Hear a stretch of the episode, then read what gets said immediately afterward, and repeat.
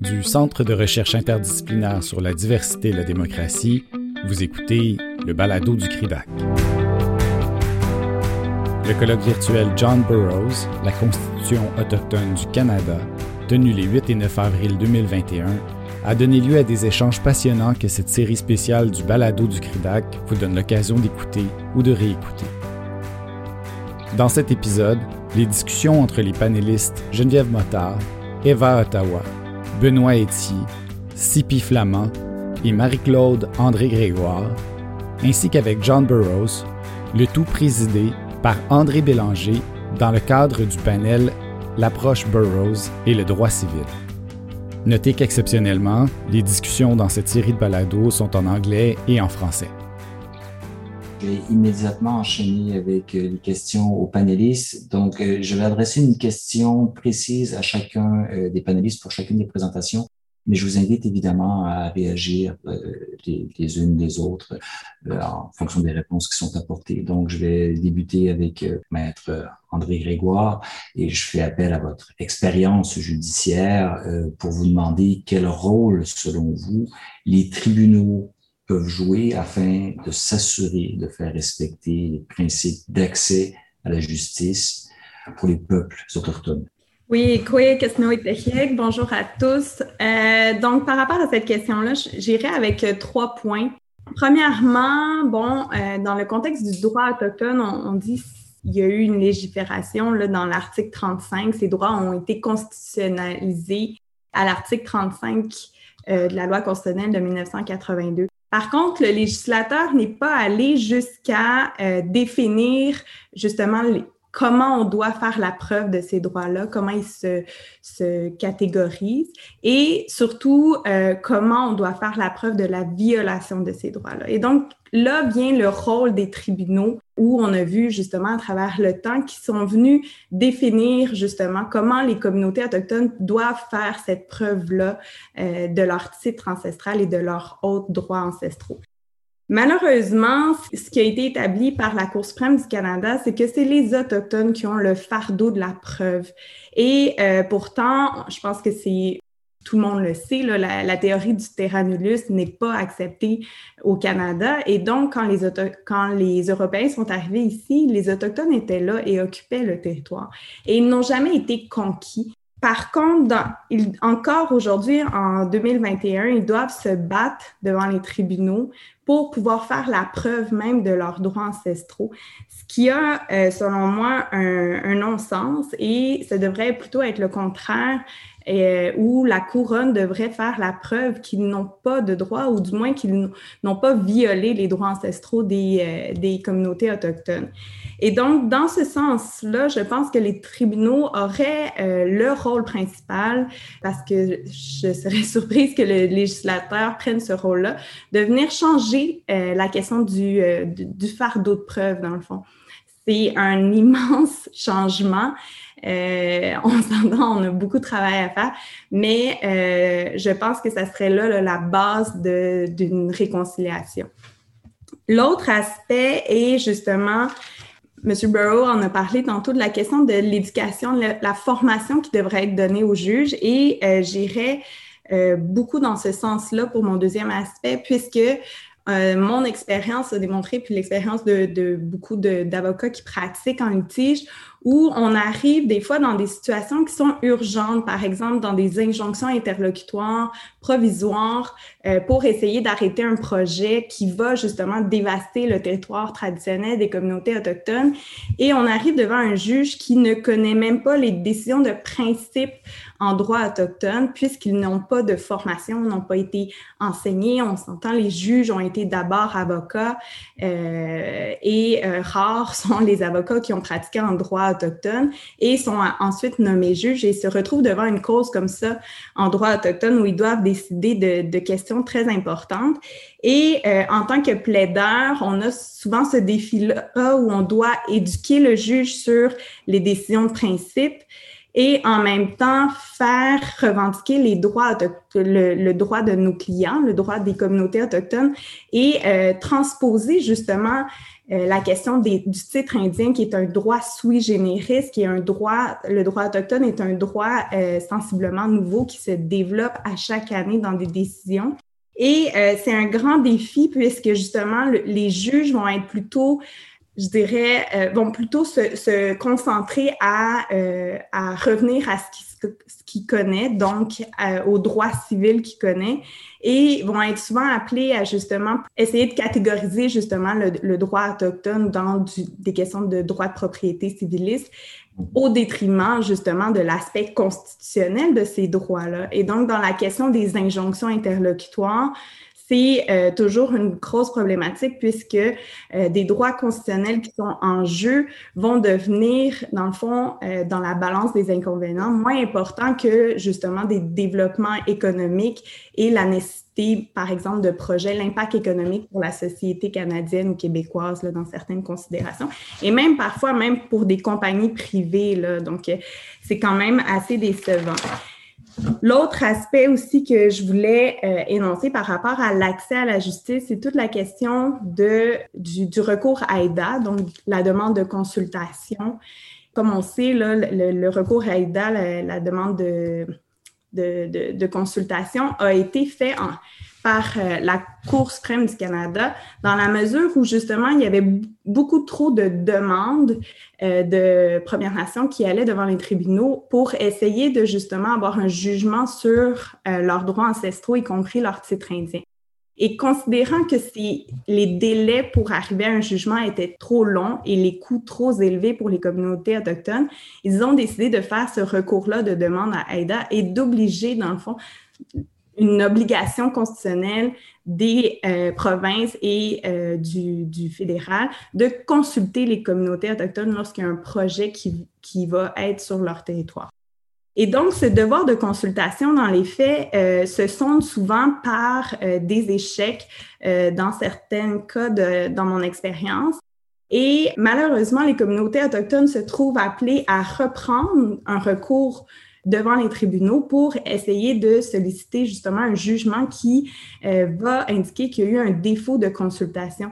Et donc, c'est encore d'entreprendre des moyens financiers importants pour justement faire respecter leurs droits qui sont préexistants et euh, qui sont pas reconnus encore à leur juste valeur, euh, justement, cette euh, droits qui sont des droits constitutionnels et ça amène justement beaucoup de procédures. Et encore une fois, bon, euh, les tribunaux sont appelés à, euh, à répondre à, à cette consultation-là, mais après coup. Donc, euh, par exemple, on a des cas où un projet se construit dans le territoire traditionnel et on doit déposer une injonction interlocutoire provisoire puisqu'ils vont, il va y avoir, par exemple, des, la déforestation. Et donc, on n'obtient pas l'injonction interlocutoire provisoire et donc le territoire euh, le projet s'effectue, mais on continue avec le recours pour la demande AIDA, donc le défaut de consultation mais le juge est appelé à définir justement est-ce qu'il y a eu un défaut ou pas de la consultation après coup, quand les dommages ont déjà été faits dans le territoire.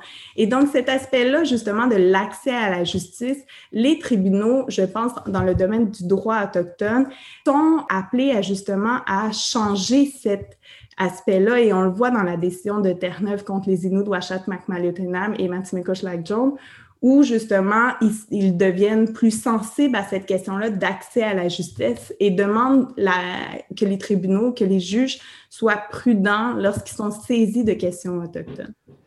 Merci euh, beaucoup. Donc, euh, c'est effectivement fascinant. je me sens évidemment particulièrement interpellé par le deuxième élément, soit la formation, parce que pour qu'éventuellement il y ait des juges, ben, il faut intéresser justement les, les, juristes, il faut les former. Ça se fait déjà, bon, euh, en commun là, davantage en droit civil.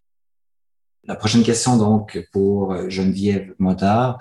Il y a beaucoup de travail, on le dit tous, les uns après les autres, et euh, peut-être encore plus du côté euh, des civilistes. Donc, tu soulignes, Geneviève, dans ta présentation, et là je te cite, que les défis et les problèmes que pose l'interaction entre le droit, la propriété civiliste et des ordres juridiques autochtones sont importants. Tu mentionnes aussi les grandes différences relatives aux valeurs de chacune et des principes qui les structurent. Donc, ma question tourne autour du découragement qu'on devrait ou non ressentir donc par rapport à l'ampleur de la tâche ou est-ce qu'on ne devrait pas, au contraire, donc aborder ce vaste chantier socio-juridique sous un ordre d'optimisme, alors que tu dis, par contre, toi-même qu'au mieux, on retrouve des traces d'ouverture aux traditions juridiques autochtones dans certains aspects du droit civil. Donc, c'est déjà ça, certes, mais il me semble que c'est quand même bien peu. Et au final, donc, tu rappelles euh, bien que le rapport hégémonique du droit civil constitue à l'échelle du droit international une forme de discrimination qui est non justifiée non justifiable, il va sans dire. Ma question, la voici. Devrait-on céder à l'impatience jusqu'à un certain point devant la lenteur des transformations et l'immensité du chantier à accomplir? Est-ce qu'il faut, comme tu dis, mettre le législateur au travail? Mais quel est ton sentiment par rapport à tout ça? Est-ce que ce serait possible avant longtemps, sur toi? Chinage Comitin, euh, merci André pour euh, cette, euh, cette, introduction. Bonjour tout le monde. Donc, je souhaite d'abord remercier la nation Innu, qui est notre partenaire pour cet événement. je tiens à souligner que je, je vous parle donc du magnifique Nitassinan sur les bords du fleuve Saint-Laurent. André, j'ai toujours un petit peu de difficulté à répondre à, la question de, de l'optimisme par rapport au, à la nécessité des changements, en fait, des changements qui doivent être faits. J'essaie de ne pas être euh, cynique outre mesure, mais, euh, mais bref, euh, je commencerai peut-être simplement par dire que, comme tu l'as souligné en introduction, qu'il y, a, qu'il y a déjà des changements qui ont été faits. Hein. Donc, on a mentionné tout à l'heure la question de l'adoption, de la modification au Code civil, en matière d'adoption. Bon, il y a des, euh, des choses également qui se passent qui sont importantes en matière de protection de la jeunesse. Quand on arrive euh, pour toucher des rapports territoriaux euh, et des interactions entre le droit civil et les lois particulières, donc euh, loi sur les mines, loi sur l'aménagement du développement durable des, forêts, les choses sont un petit peu plus complexes. Hein. On voit que déjà que c'est difficile dans l'ensemble des, domaines, mais du point de vue des rapports territoriaux, c'est difficile d'arriver à des transformations structurantes. Ceci dit, euh, il y a quand même des initiatives intéressantes qui ont été menées. Je pense euh, au régime forestier adapté hein, qui a été mis en place dans le cadre de la Convention de la baie James. Donc, euh, à mon sens, c'est une initiative qui est intéressante. Il reste que pour les fins de, l'événement aujourd'hui, moi, j'ai pensé qu'il était important de réfléchir au rôle du législateur. Pourquoi? Ben, en fait, pour deux raisons. Premièrement, parce que, à l'évidence, dans les lois du Québec, il y a un problème majeur à l'égard de la reconnaissance euh, des régimes fonciers autochtones. On est encore sous le régime, euh, disons, de terra nullius. la, loi sur les terres euh, du domaine de l'État ne fait pas référence d'aucune manière aux droits fonciers. Donc, c'est la propriété publique québécoise qui s'applique. Euh, le Code civil, euh, c'est la même chose. Euh, la loi sur les mines, c'est la même chose. Bref, dans les lois particulières, comme dans le droit commun, il y a un véritable problème du point de vue du respect des territorialités autochtones.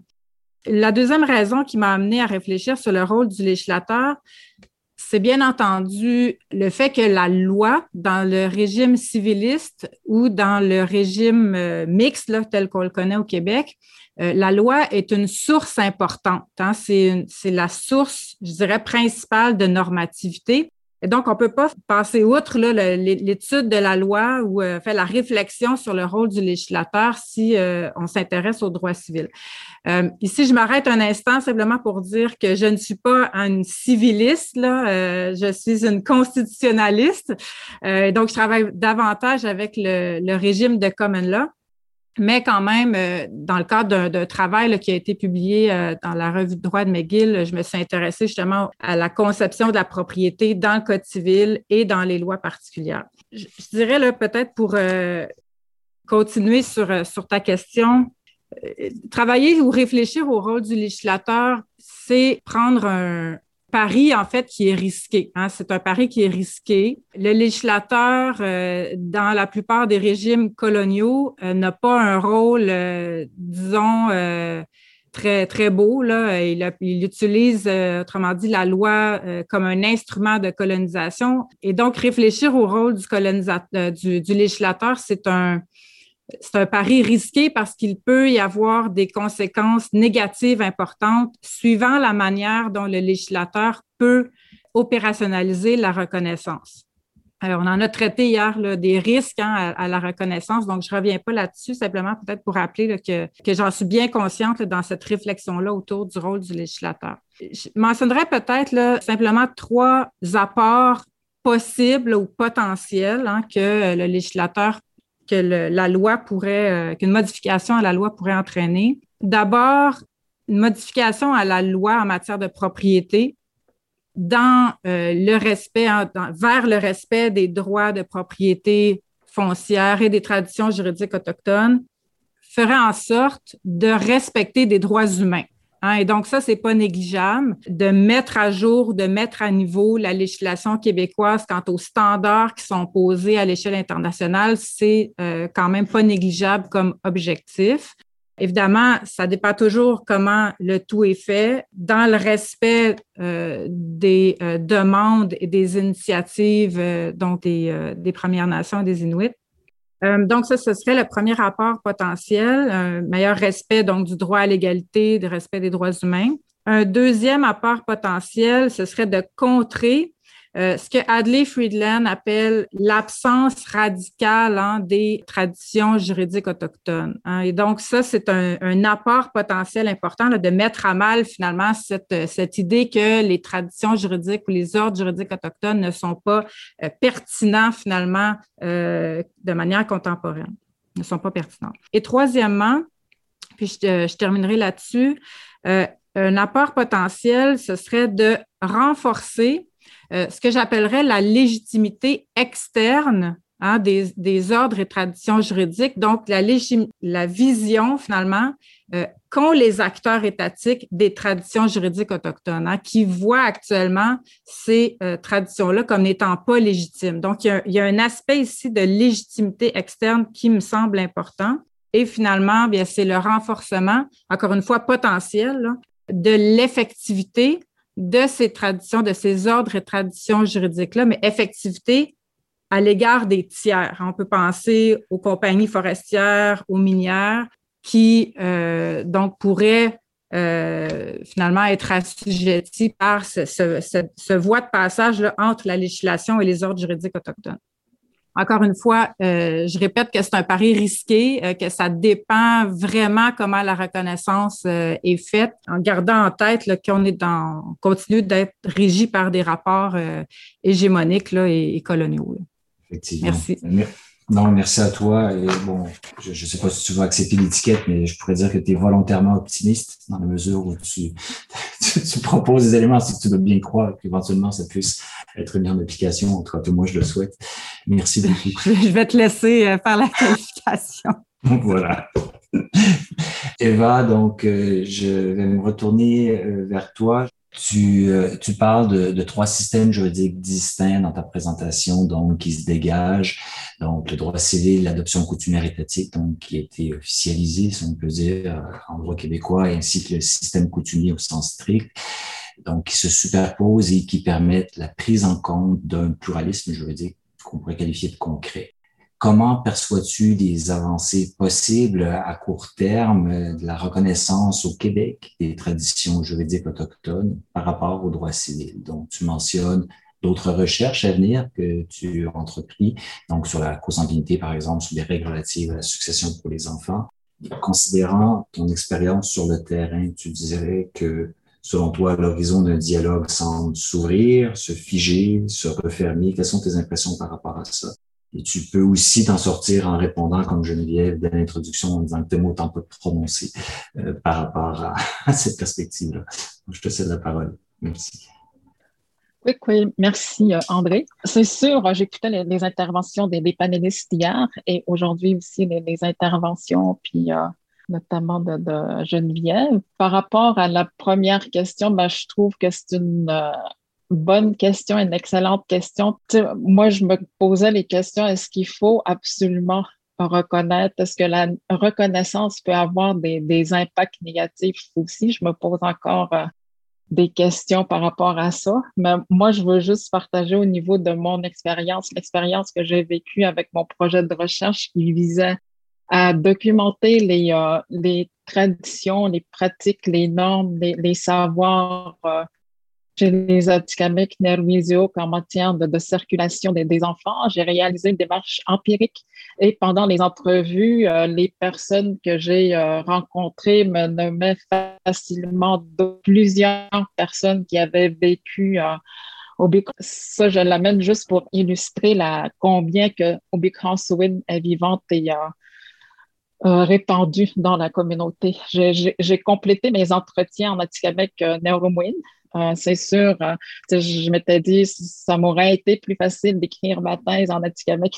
aussi, car euh, la, transcription des, données, la transcription des entrevues en langue française, et ensuite l'analyse des données, ça a été vraiment un exercice des étapes qui ont été particulièrement ardues.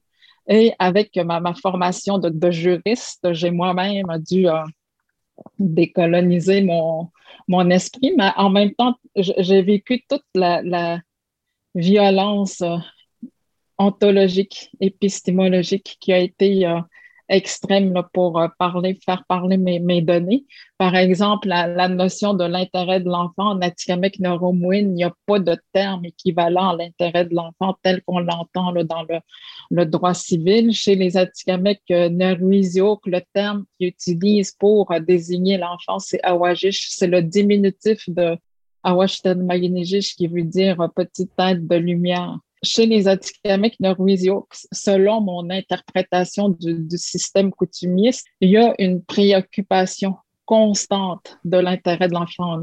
L'enfant est d'ailleurs un acteur important dans le système coutumier. Les, parents adoptifs et les parents euh, d'origine vont suivre euh, la, volonté de l'enfant dès que l'enfant est en mesure de, de que l'enfant ait trois ans, cinq ans, sept ans. Par ailleurs, chez les Atikamekw Norwizio, il est important. Ce qui est particulièrement important, c'est que l'enfant puisse recevoir tous les enseignements traditionnels dont il a besoin pour devenir un être autonome. Juste le terme Nerwizio, c'est un terme qui est difficile à traduire et impossible à, même impossible, être autonome, qui vit en équilibre et en harmonie avec tout euh, son environnement. Puis, euh, dans les, résultats de mon euh, projet de recherche, il y a des règles qui ont ressorti comme l'importance pour l'enfant de connaître, de savoir à quel territoire familial il appartient, puis de, connaître aussi les, enseignements qui sont liés à la famille et au territoire. Puis l'enfant doit connaître les motifs de sa prise en charge, il doit connaître ses parents d'origine, puis il encourage beaucoup à maintenir euh, ses, contacts aussi avec sa famille d'origine et ses parents d'origine, mais ça, c'est toujours selon la, volonté de l'enfant. Puis euh, avec la, reconnaissance statutaire de l'adoption coutumière telle que on le voit actuellement au Québec, je pense que ça serait intéressant d'évaluer d'ici cinq ans qu'est-ce que, quel sera l'impact de cette euh, reconnaissance. Parce qu'il y a quand même des, éléments là, qui ont été euh, amenés, des éléments euh, majeurs là, qui ont été amenés par la reconnaissance statutaire, entre autres. on parlait de l'harmonisation de, de, la coutume à l'intérêt de l'enfant, au respect de ses droits et au consentement des, des parties. En même temps, la, la question de, l'ouverture ou bien figer, la refermer, c'est sûr, euh, il y a la reconnaissance me semble paradoxale parce que d'un côté, elle insiste sur, des euh, procédures d'harmonisation, puis de l'autre, ben, il y a toute la, question de, laisser la communauté euh, définir l'adoption coutumière, puis en vue de préserver le, droit coutumier substantif, ça, je me pose encore des, des, questions. Puis comment je vois la, reconnaissance de l'adoption euh, coutumière aujourd'hui? Euh, je pense que l'ouvrage Monsieur Otis, il y a le professeur Otis a mentionné hier les, types de reconnaissance par réception ou, bien par euh, retrait. Puis euh, c'est sûr, actuellement, avec la reconnaissance euh, statutaire de l'adoption coutumière, c'est plus comme par réception parce qu'il y a des normes étatiques qui ont été intégrées là-dedans. Et ce serait peut-être plus intéressant d'envisager d'aller plus loin puis d'envisager une reconnaissance par retrait. C'est toujours dans, dans l'idée de, Je pense qu'il faut aussi encourager si on va, si on, peut amener euh, les, différents acteurs là, à aller vers ça, ben, de documenter également davantage les, les traditions juridiques euh, autochtones. Miigwech, Miigwech, Eva. Euh, si, donc, c'est extrêmement riche comme mm. réponse une fois de plus. Et ça, ça, nous permet de faire la transition pour tout de suite vers la question de euh, la traduction. Et là, je sais pas c'est encore une obsession de mon côté du, du professeur de droit, mais tu as aussi terminé en parlant de euh, la formation, de l'éducation. Je pense que c'est central. Euh, je pense qu'on devrait y revenir donc euh, dans quelques instants. Mais là, pour l'instant, je crois que c'est important de parler de traduction parce que c'est un autre énorme défi. Donc, Sipi et Benoît, donc bonjour. Bonjour Benoît, bonjour Sipi. il y a des défis majeurs qui sont observés en matière de traduction et de correspondance entre les concepts juridiques du droit civil et les traditions juridiques autochtones. Personnellement, bon, je l'ai souligné déjà là, à titre de professeur qui enseigne les concepts de base de droit civil des obligations, c'est ce que je fais principalement. Je dirais que de simplement penser à l'importance et à la nécessité de la tâche à venir, ben, ça me donne le tournis, littéralement. Donc, c'est énorme, mais par contre, il faut le faire. Donc, on ne peut pas éviter la chose. Euh, or, il nous faut faire rapidement des efforts en sens, donc pour cheminer ensemble. Et quelle serait, selon vous, euh, la meilleure approche pour faciliter ce travail de rapprochement? Je vais aller de, de l'avant. bien, d'abord, euh, euh, pour cette tribune-là de, de réfléchir ensemble sur les traditions juridiques, mais aussi sur la philosophie politique, la philosophie du droit des peuples autochtones. Je pense que c'est euh, une nécessité de discuter ensemble pour pouvoir mieux travailler, euh, aller dans le même sens vers la réconciliation.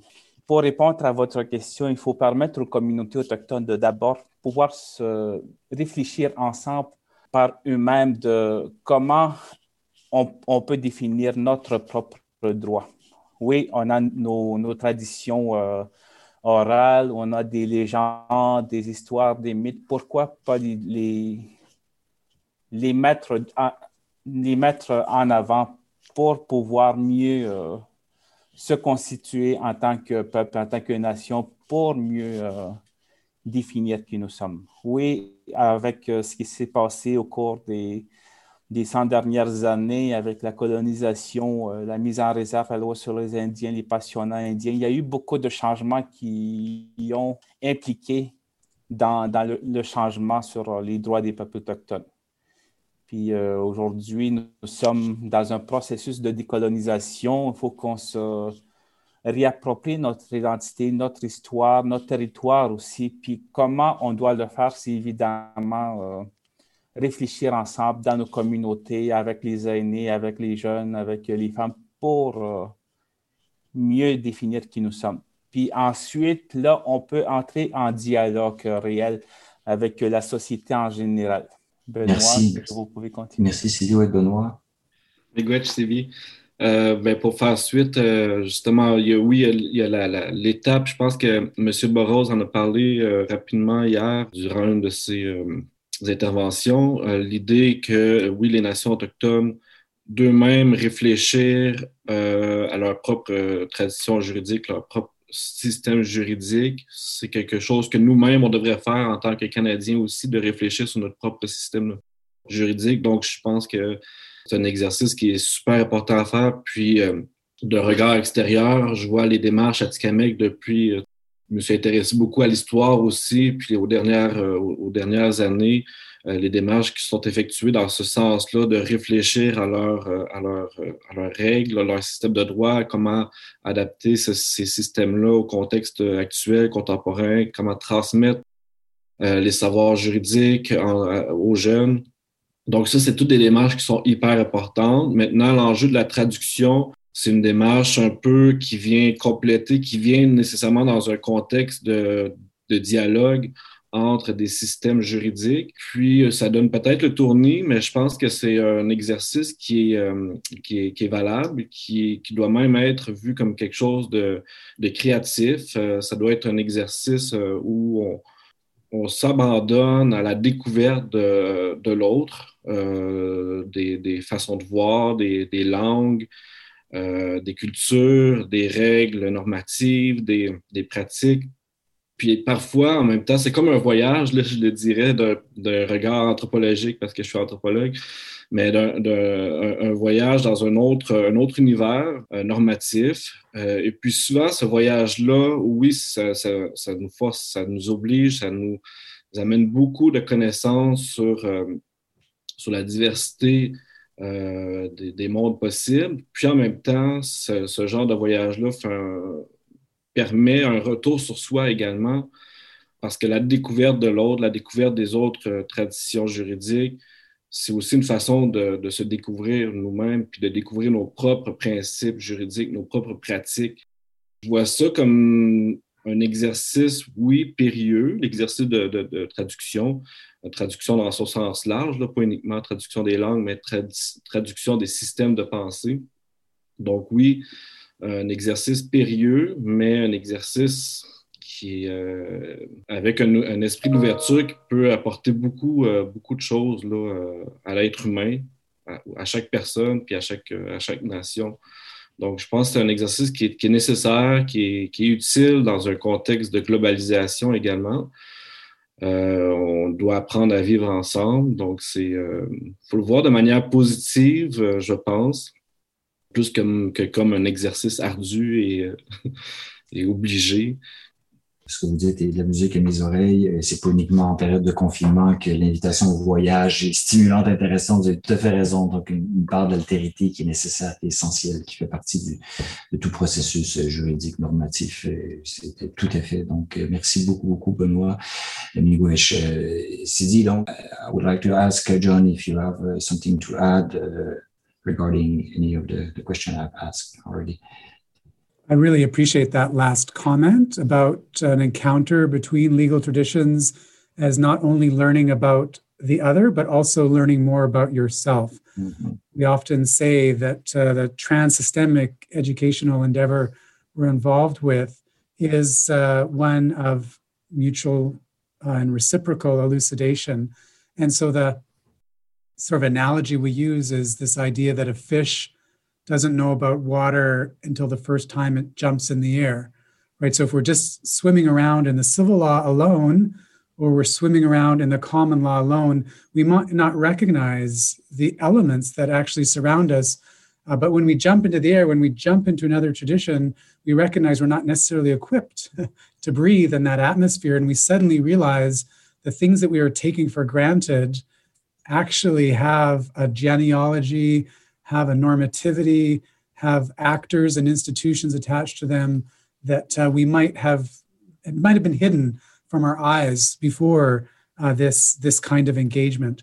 And so the, the, the teaching of common law and civil law together here with our JD and JID is is really in line with uh, these last uh, few comments to produce self-reflection and to uh, therefore say that our goal is not just to help people who want to work with Indigenous peoples and Indigenous law down the road, but to help people to be better common law lawyers because they will recognize where the choices might be made in that system because they've seen an alternative. And, and, and when they see those choices, they see where the contingencies might be.